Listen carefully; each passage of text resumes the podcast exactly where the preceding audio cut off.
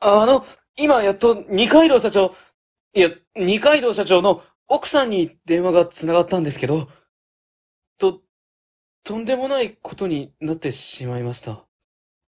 何？どないしたん？二階堂社長のことか？はい。二階堂社長、自殺したらしいです。え？じ、自殺？う、嘘だろ？ちょっと、それはいくらなんでも、聞き間違いだろ？携帯電話が途切れ途切れで、声が聞き取りにくい状態ではあったんですが、そうおっしゃってました。崖から飛び降りて、病院に運ばれて、死亡が確認されたと。そ、そんなアホな。二階堂社長に限って、そんなことするはずないわ。私、直接工場の方行ってくるわ。私も行きます。皆さん、この度はご迷惑をおかけしました。二階堂社長？え？まさか、幽霊？ちょっと待っておるやん社長生きとるやんえ？あの、私、生きてますけど、どういうことですか？えだって、さっき社長の奥様が電話で、社長が自殺されたって。うちの家内がですか？ああ、さっきの車の中でかかってきた電話。あれ、奥井さんだったんですか？私、運転中で取れなかったんで、助手席にいた家内に出てもらったんです。え自殺？そんなことを言ってましたかね？はっはーん。私はすべてわかったで。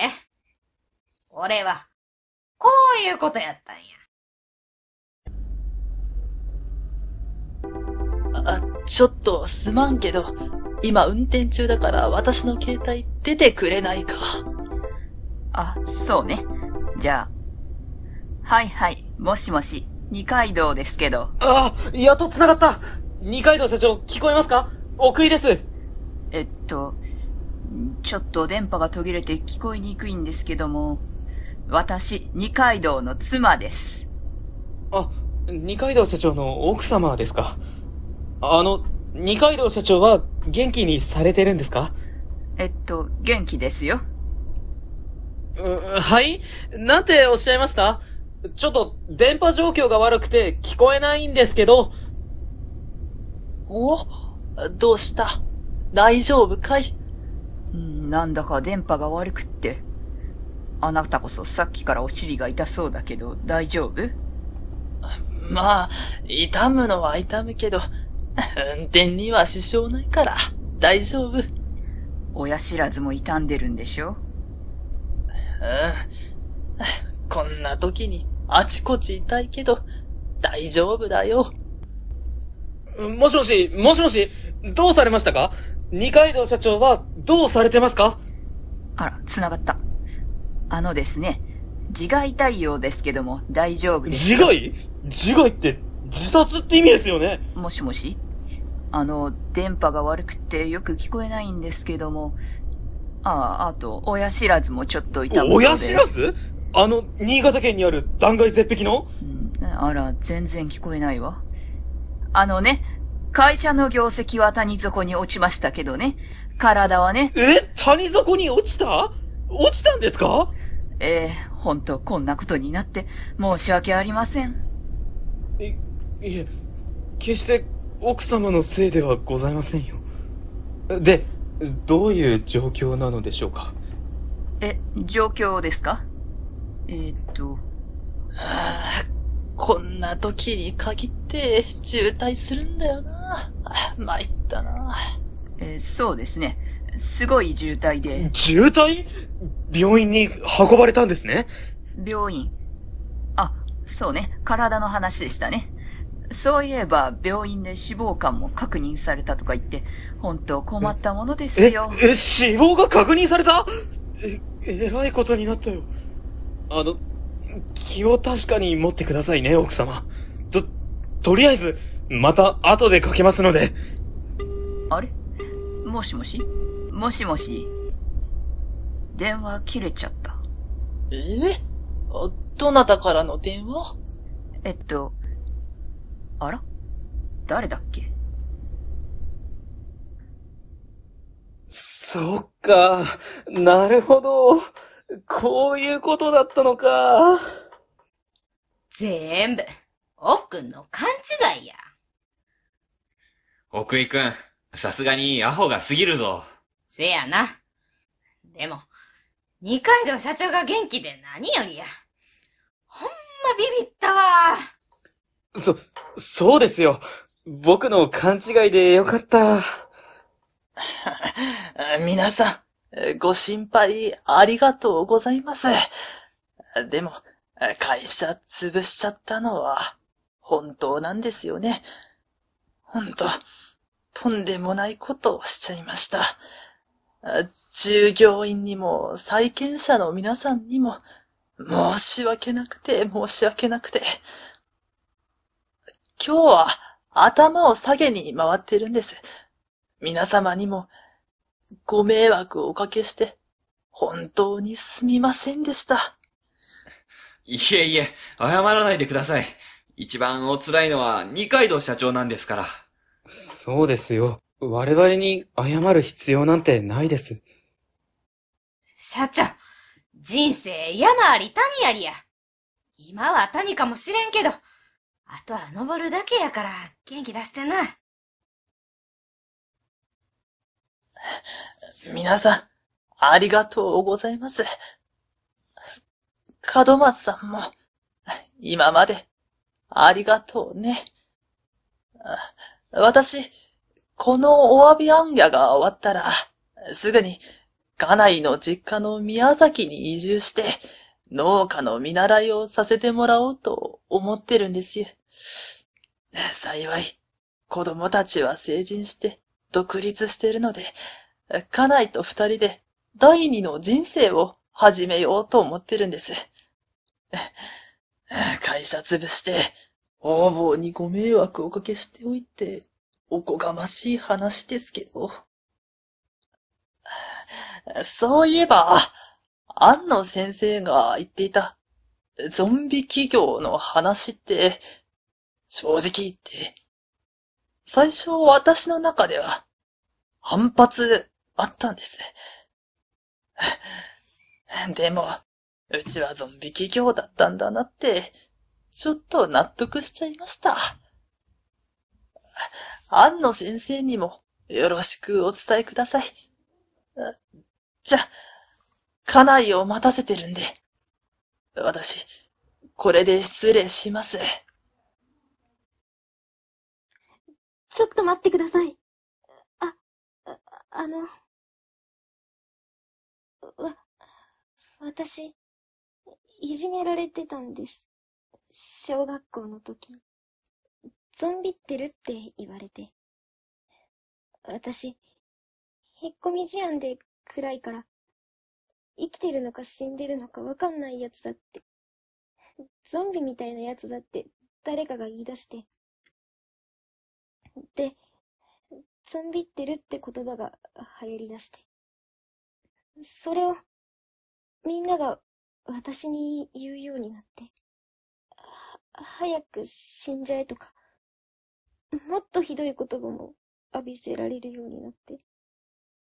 そんな時に、二階堂テックの工場に立ち寄るようになったんです。ストーブに温まって、皆さんの働いている姿見てたら、なんだか、救われた気がしたんです。心まで温かくなって、明日も負けずに学校に行こうって勇気が出て、私、救ってもらったんです。なのに、私は、二階堂テックさんを救うことができなかったんです。三年間症候部にいたのに。今、産業振興グループにいるのに。自分が情けないです。なんでもっと早く二階堂テックさんに挨拶に行かなかったんだろうって。なんで、安野先生のプロジェクトを止めなかったんだろうって。社長、本当にごめんなさい。何の役にも立つことができなくて、本当に、すみませんでした。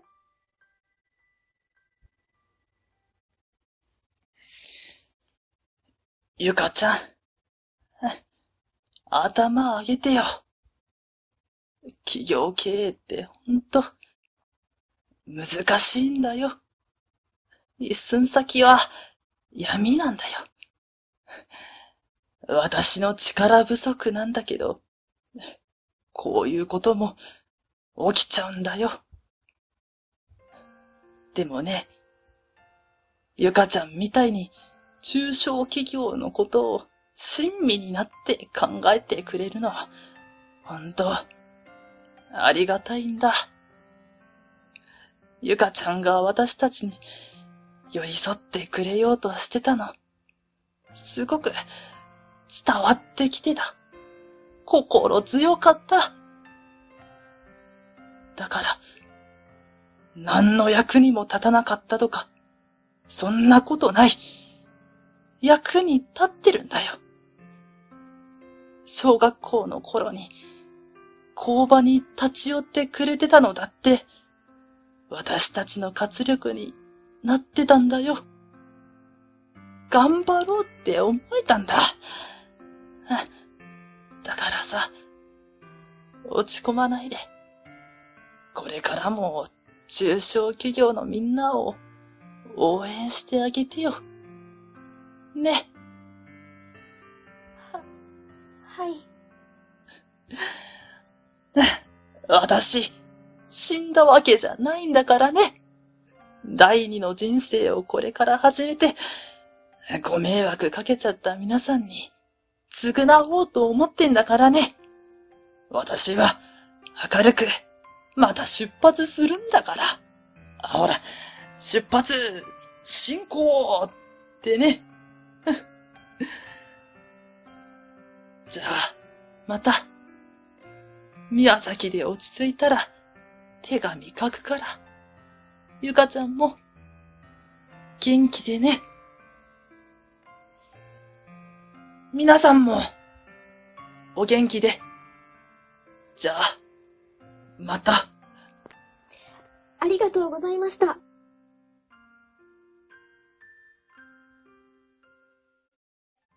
近所の人らも落ち込んではったわ。二階堂社長って、自治会の会長とか、地元のお祭りの世話役とかされてて、地域の人たちから頼りにされてたからな。そういえば、二階堂社長。あの時、お詫びあんぎゃって言ってたけどさ。あれ、二階堂テックの従業員を雇ってほしいって知り合いにお願いに回ってたんだって。その甲斐あって、無事に全員再就職できたらしいよ。二階堂社長の人徳だろうね。二階堂社長らしいですね。でも、社長自身は会社の借金に個人保証してたから自己破産しちゃって。家も土地も全部差し押さえられて、奥さんの実家に身を寄せざるを得なくなったってのが実情らしいんだよ。私たちに心配かけないように明るく振る舞ってたけど。そ、そうだったんですか？昨日たまたま二階堂テックの元従業員の人たちとばったり会って、その話聞いたんだけどね。彼ら言ってたよ。みんなでお金を貯めて、また二階堂テックを復活させるのが夢なんだって。泣かせる話やな。我々産業振興グループも再出発したいとこだけど。ねロボットプロジェクトが頓挫して、産業振興グループの予算もすべて召し上げられたからな。予算ゼロってことは、仕事がないってことになるわな。え。塚本区長は、もう産業振興のことなんて一言も言わなくなっちゃったよ。まあ、産業振興も、もともと思いつきだからね。産業振興グループの予算がゼロになったから、安野先生のアドバイザリー契約も打ち切られたそうですね。でもあの人、クビになったくせに、区役所のやり方に不満で、自分からアドバイザーを降りたんだ、とか、不意調して回ってるらしいじゃないですか。ロボットプロジェクトが頓挫したのも、二階堂社長と区役所職員のせいだ、とか言って。あの女が言いそうなことやな。あ、あの、曽根山課長。産業振興グループとしては、今後、何の仕事もしないということでしょうか。うん、まあ、このまま行くと、そういうことになるよね。この産業振興グループは、区長の思いつきを発端として、その体裁を整えるために立ち上げたものだったし、産業振興ビジョンだって、アリバイ作りだったよね。だから、産業振興グループの仕事がなくなったってのは、我々にとって当初の期待通りの結果だと言えるんじゃないかな。総務企画の本来の仕事だけ専念できるから、仕事もちょっとは楽になるしね。わ、私は、このままではいけないと思います。どういうこと？課長はそれでいいんですか？僕も納得できないです。確かに僕も当初企画総務の仕事だけで手一杯なのに仕事が増えちゃってついてないなって思ってました。でも、二階堂社長とか地元の中小企業の人たちとかを知るようになってから、やっぱこういう人たちを応援することが大事なんじゃないかって思うようになったんです。なのに、このまま何もやらないってのは。ギリギリの経営状況の中で、日々歯を食いしばって、雇用や税収を支えている企業さんは、朝潮区にたくさんいらっしゃいます。しかも、その方々の多くは、地域への思い入れが強く、町会活動とか、自治活動とかを積極的にやってくださってて、地域コミュニティも支えている存在だと思います。そういう人たちの困りごとを少しでも緩和してあげて、地域に存続してもらえるようにすることが、区役所に求められていることだと思います。私は、二階堂テックさんの一件で、そのことを痛感しました。門松ちゃん。僕、安野先生が言っていたゾンビ企業の話、間違ってるんじゃないかって、今は思うんです。僕たちが見てきた地元の中小企業の人たちって、地域のためってのを合言葉に、頑張ってる人たちだったじゃないですか。小さな飲食店とか、小売店とか、町工場とか、そういう中小企業が地域の経済も社会も支えてるのが現実ですよ。そんな人たちをゾンビ呼ばわりして、早く死んだ方がいいっていうのは、いくらなんでもおかしいですよ。新産業とかクラスターとか、そんな大きな話よりも、地域に根付く企業に元気に過ごしてもらうっていうことの方が大事だと、僕は思います。要するに、二人とも産業振興グループがこのまま何もしないのは嫌だと。産業振興グループとして仕事をやりたいと。そう言いたいわけだな。はい。はい。でもね、予算ゼロだよ。そんなんで仕事なんてできるの？そ、それは、なんとか、今から予算をつけてもらうように、財政を説得して、あのね、そんなに簡単じゃないんだよ。財政当局を説得するのって。予算が一旦召し上げられたからには、多分もう予算つく可能性なんてないよ。そんなんで仕事やれんの？ちょっと課長。若い二人がここまで言うてんのに、諦めさせようとするのかわいそうやで。ち、違うよ、おばちゃん。あのね、よく聞いて。私が言いたいのはね、予算なんて全くゼロで、総務企画の仕事もある中で、え君たち、頑張って産業振興グループやってくれるのかって言いたいの。え、それって、課長は産業振興グループの仕事を続けていくことに反対されていないってことですか？誰が反対だと言ったの？君たちの意思を確認したかったの。だって、私だけ産業振興グループの仕事やりたいって言っても、君たちがいないと、ほら、何もできないでしょ。課長。奥井くん、門松くん、予算ゼロだけど、産業振興グループの仕事、続けてくれるかな？もちろんです。続けたいです。予算ゼロでもできる産業振興策を考えましょうよ。ね、門松さん。はい。ぜひ考えましょう。考えさせてください。そう言ってくれて、ほっとしたよ。よかったよ二階堂社長の分まで、頑張ろ課長、ありがとうございます。うよしじゃあこれから産業振興グループで何ができるか考えようって言っても、私、ノープランなんだけどね。お、門松ちゃん、あれどう？前に企業訪問いった帰りに、私に喋ってくれたやつ。こんな企画できたらええのにとか言うてたやん。なんか、ノートにメモしてへんかった？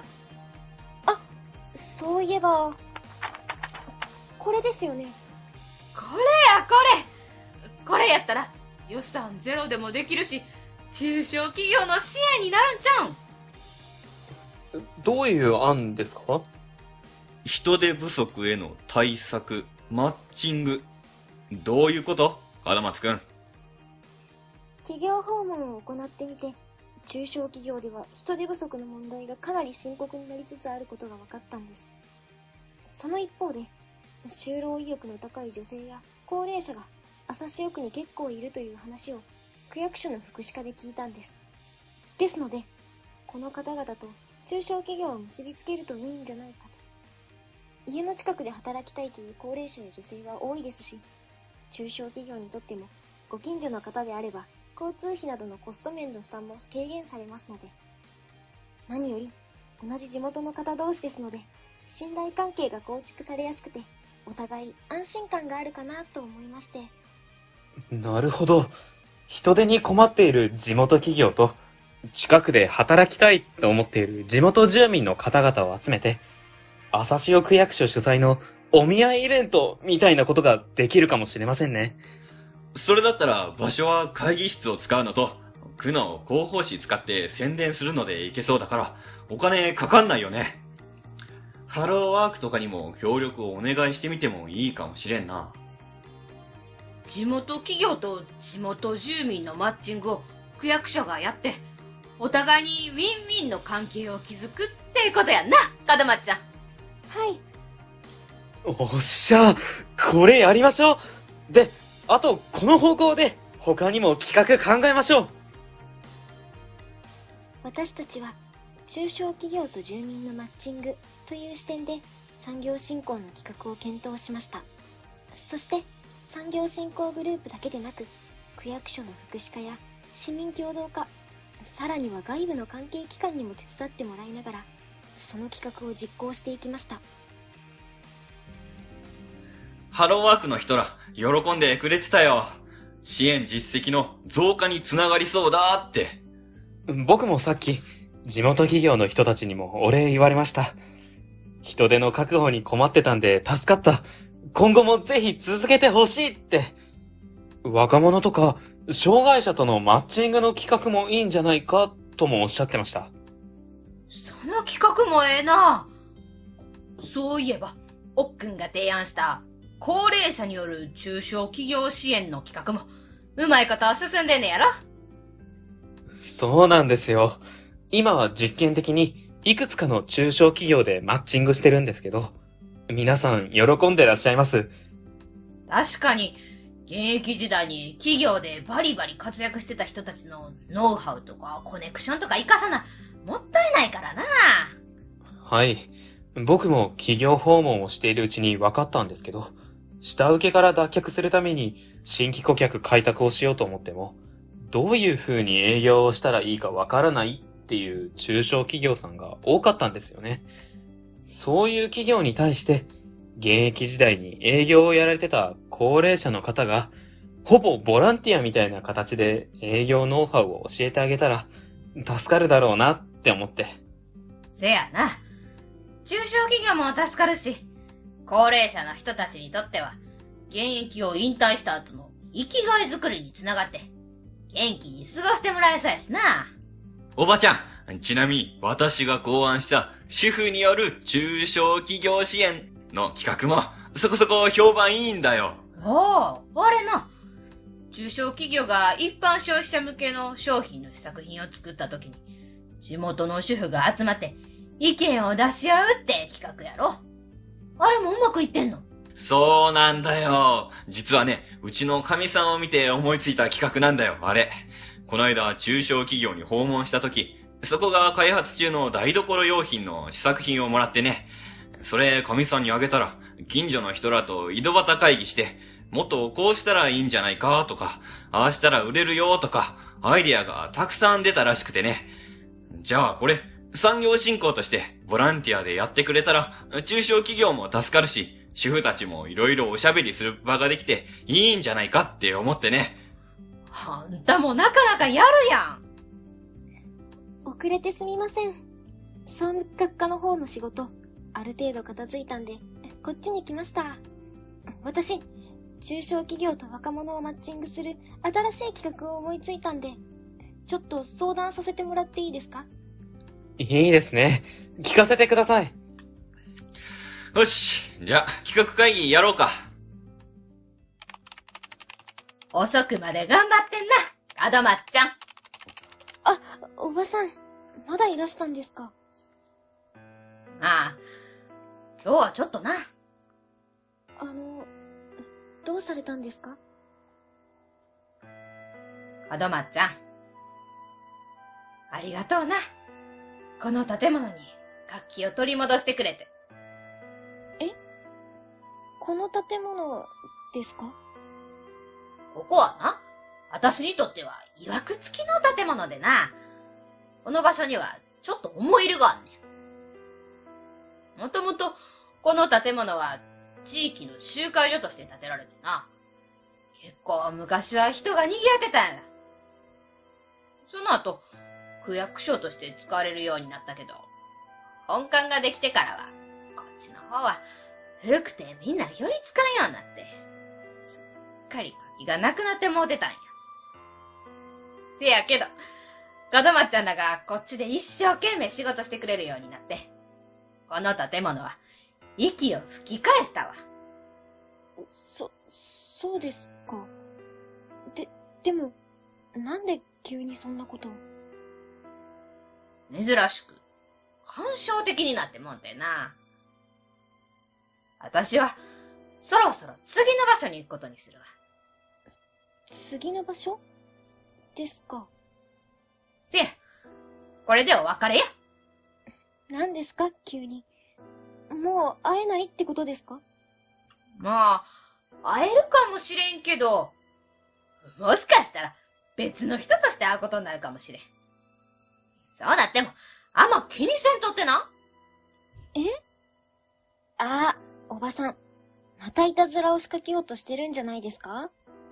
また役所わらしになるつもりでしょ。うん、まあ、そうかもしれんな。自由自在に魂を抜けるからな、私は。もう、冗談やめてくださいよ。でやな、そろそろやめなあかんな。あんな、門松ちゃん。これからもいろんなことがあると思うけど、逃げたらあかんで。あんたはゾンビなんかやない。真面目で強い人間や。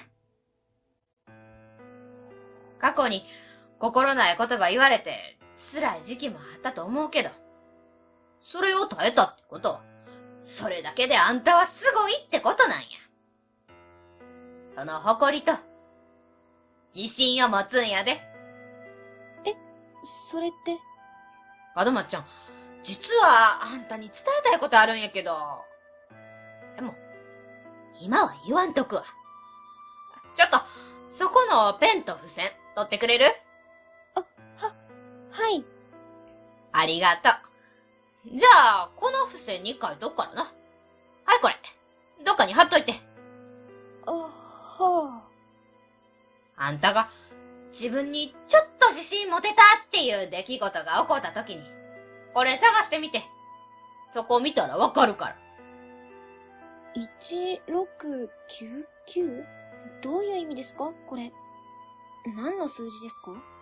ああ、そのうちわかるやろ。じゃあ、元気でな。ちょっと待ってください。おばさん。おばさん。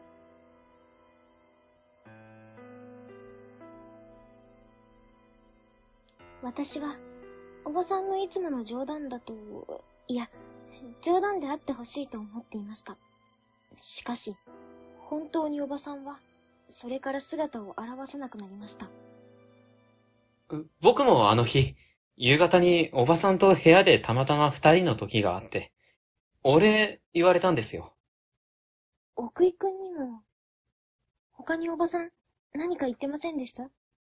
いえ、大したことは言われてないですけど、おっくんこれからも頑張りやーって、仕事だけやなくて、恋愛の方も頑張りやーって言われましたね。そうですか。やはり、奥井くんにも行き先は言ってなかったですか。どこ行っちゃったんでしょうね。この付箋に書いてある、1699って、なんだろうあ、あの、ところで、門松さん、今度、お食事とかどうですかね？う。食事ですか？あ、はい。先ほど軽く食べました。えっと、そういうことじゃないんだけど。あ、あのですね。もう、ダイレクトに聞いちゃいますけど。か、門松さんって、か、か、彼、彼ってどうなんですか？彼？ああ、カレー？えっと、カレーは、あ、はい、好きですよ。彼氏いるのか？そいつのこと好きなのか？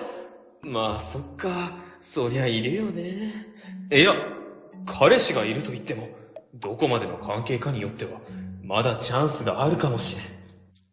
あの、その彼とはどこまでの？えっと、カレーはどこまで？あ、辛さの程度のことね。そうですね。中くらいは。中？中ですか？そ、そうですね。中口です。口？口の中？ほっぺとかじゃなくて、口と口の中か。いや、そりゃそうだわな。26だもんな。いやいやいや、むしろ、この年で中止まりってのは、まだそこまでの深い関係ではないってことじゃないか。そうだ。これは逆にチャンスということだ。僕にもまだ、付け入る隙があるってことかもしれない。えっと、隙がある？はい。隙がまだありますよね。隙がまだある。ああ、他にも好きな食べ物があるのかって聞いているのか。そ、そうですね。最近では、ケンタッキーです。倦怠期なるほど。彼氏とは今倦怠期なのか？やっぱチャンス来たよ。こ、ここは落ち着いて冷静に聞こう。えっと、なぜそうなったんですか？そうですね。なぜ、あ、秋が来て、秋が来たなるほど。あ、秋っていうのは私の妹なんですよ。そっか。門松さんの方が飽きてるって感じか。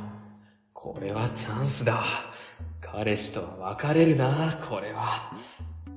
えっと、秋がケンタッキーを買って持ってきて、それを私も食べたら美味しくて、あの、ということは、それはもう、しまいってことですよね。姉妹、はい、姉妹です。やったー姉妹だってそっかやっぱ別れるのか？あ、あの、なんで喜んでるんですか？す、すみません。つい、失礼しました。ここは、このまま一気に畳みかけるしかない。じゃ、じゃあ、あの、僕がですね、彼氏、か、彼、彼、彼氏、彼氏、彼氏、彼氏ってのはどうでしょからし？あー、マスタード。チキンナゲットにつけるみたいな感じでってことか。まあ、それもいいかもしれないですね。うえ？マジですか？やったー嬉しい初めて僕に彼女ができたやったよ、お母さんえっと、なんで奥井くんが喜んでるんですか？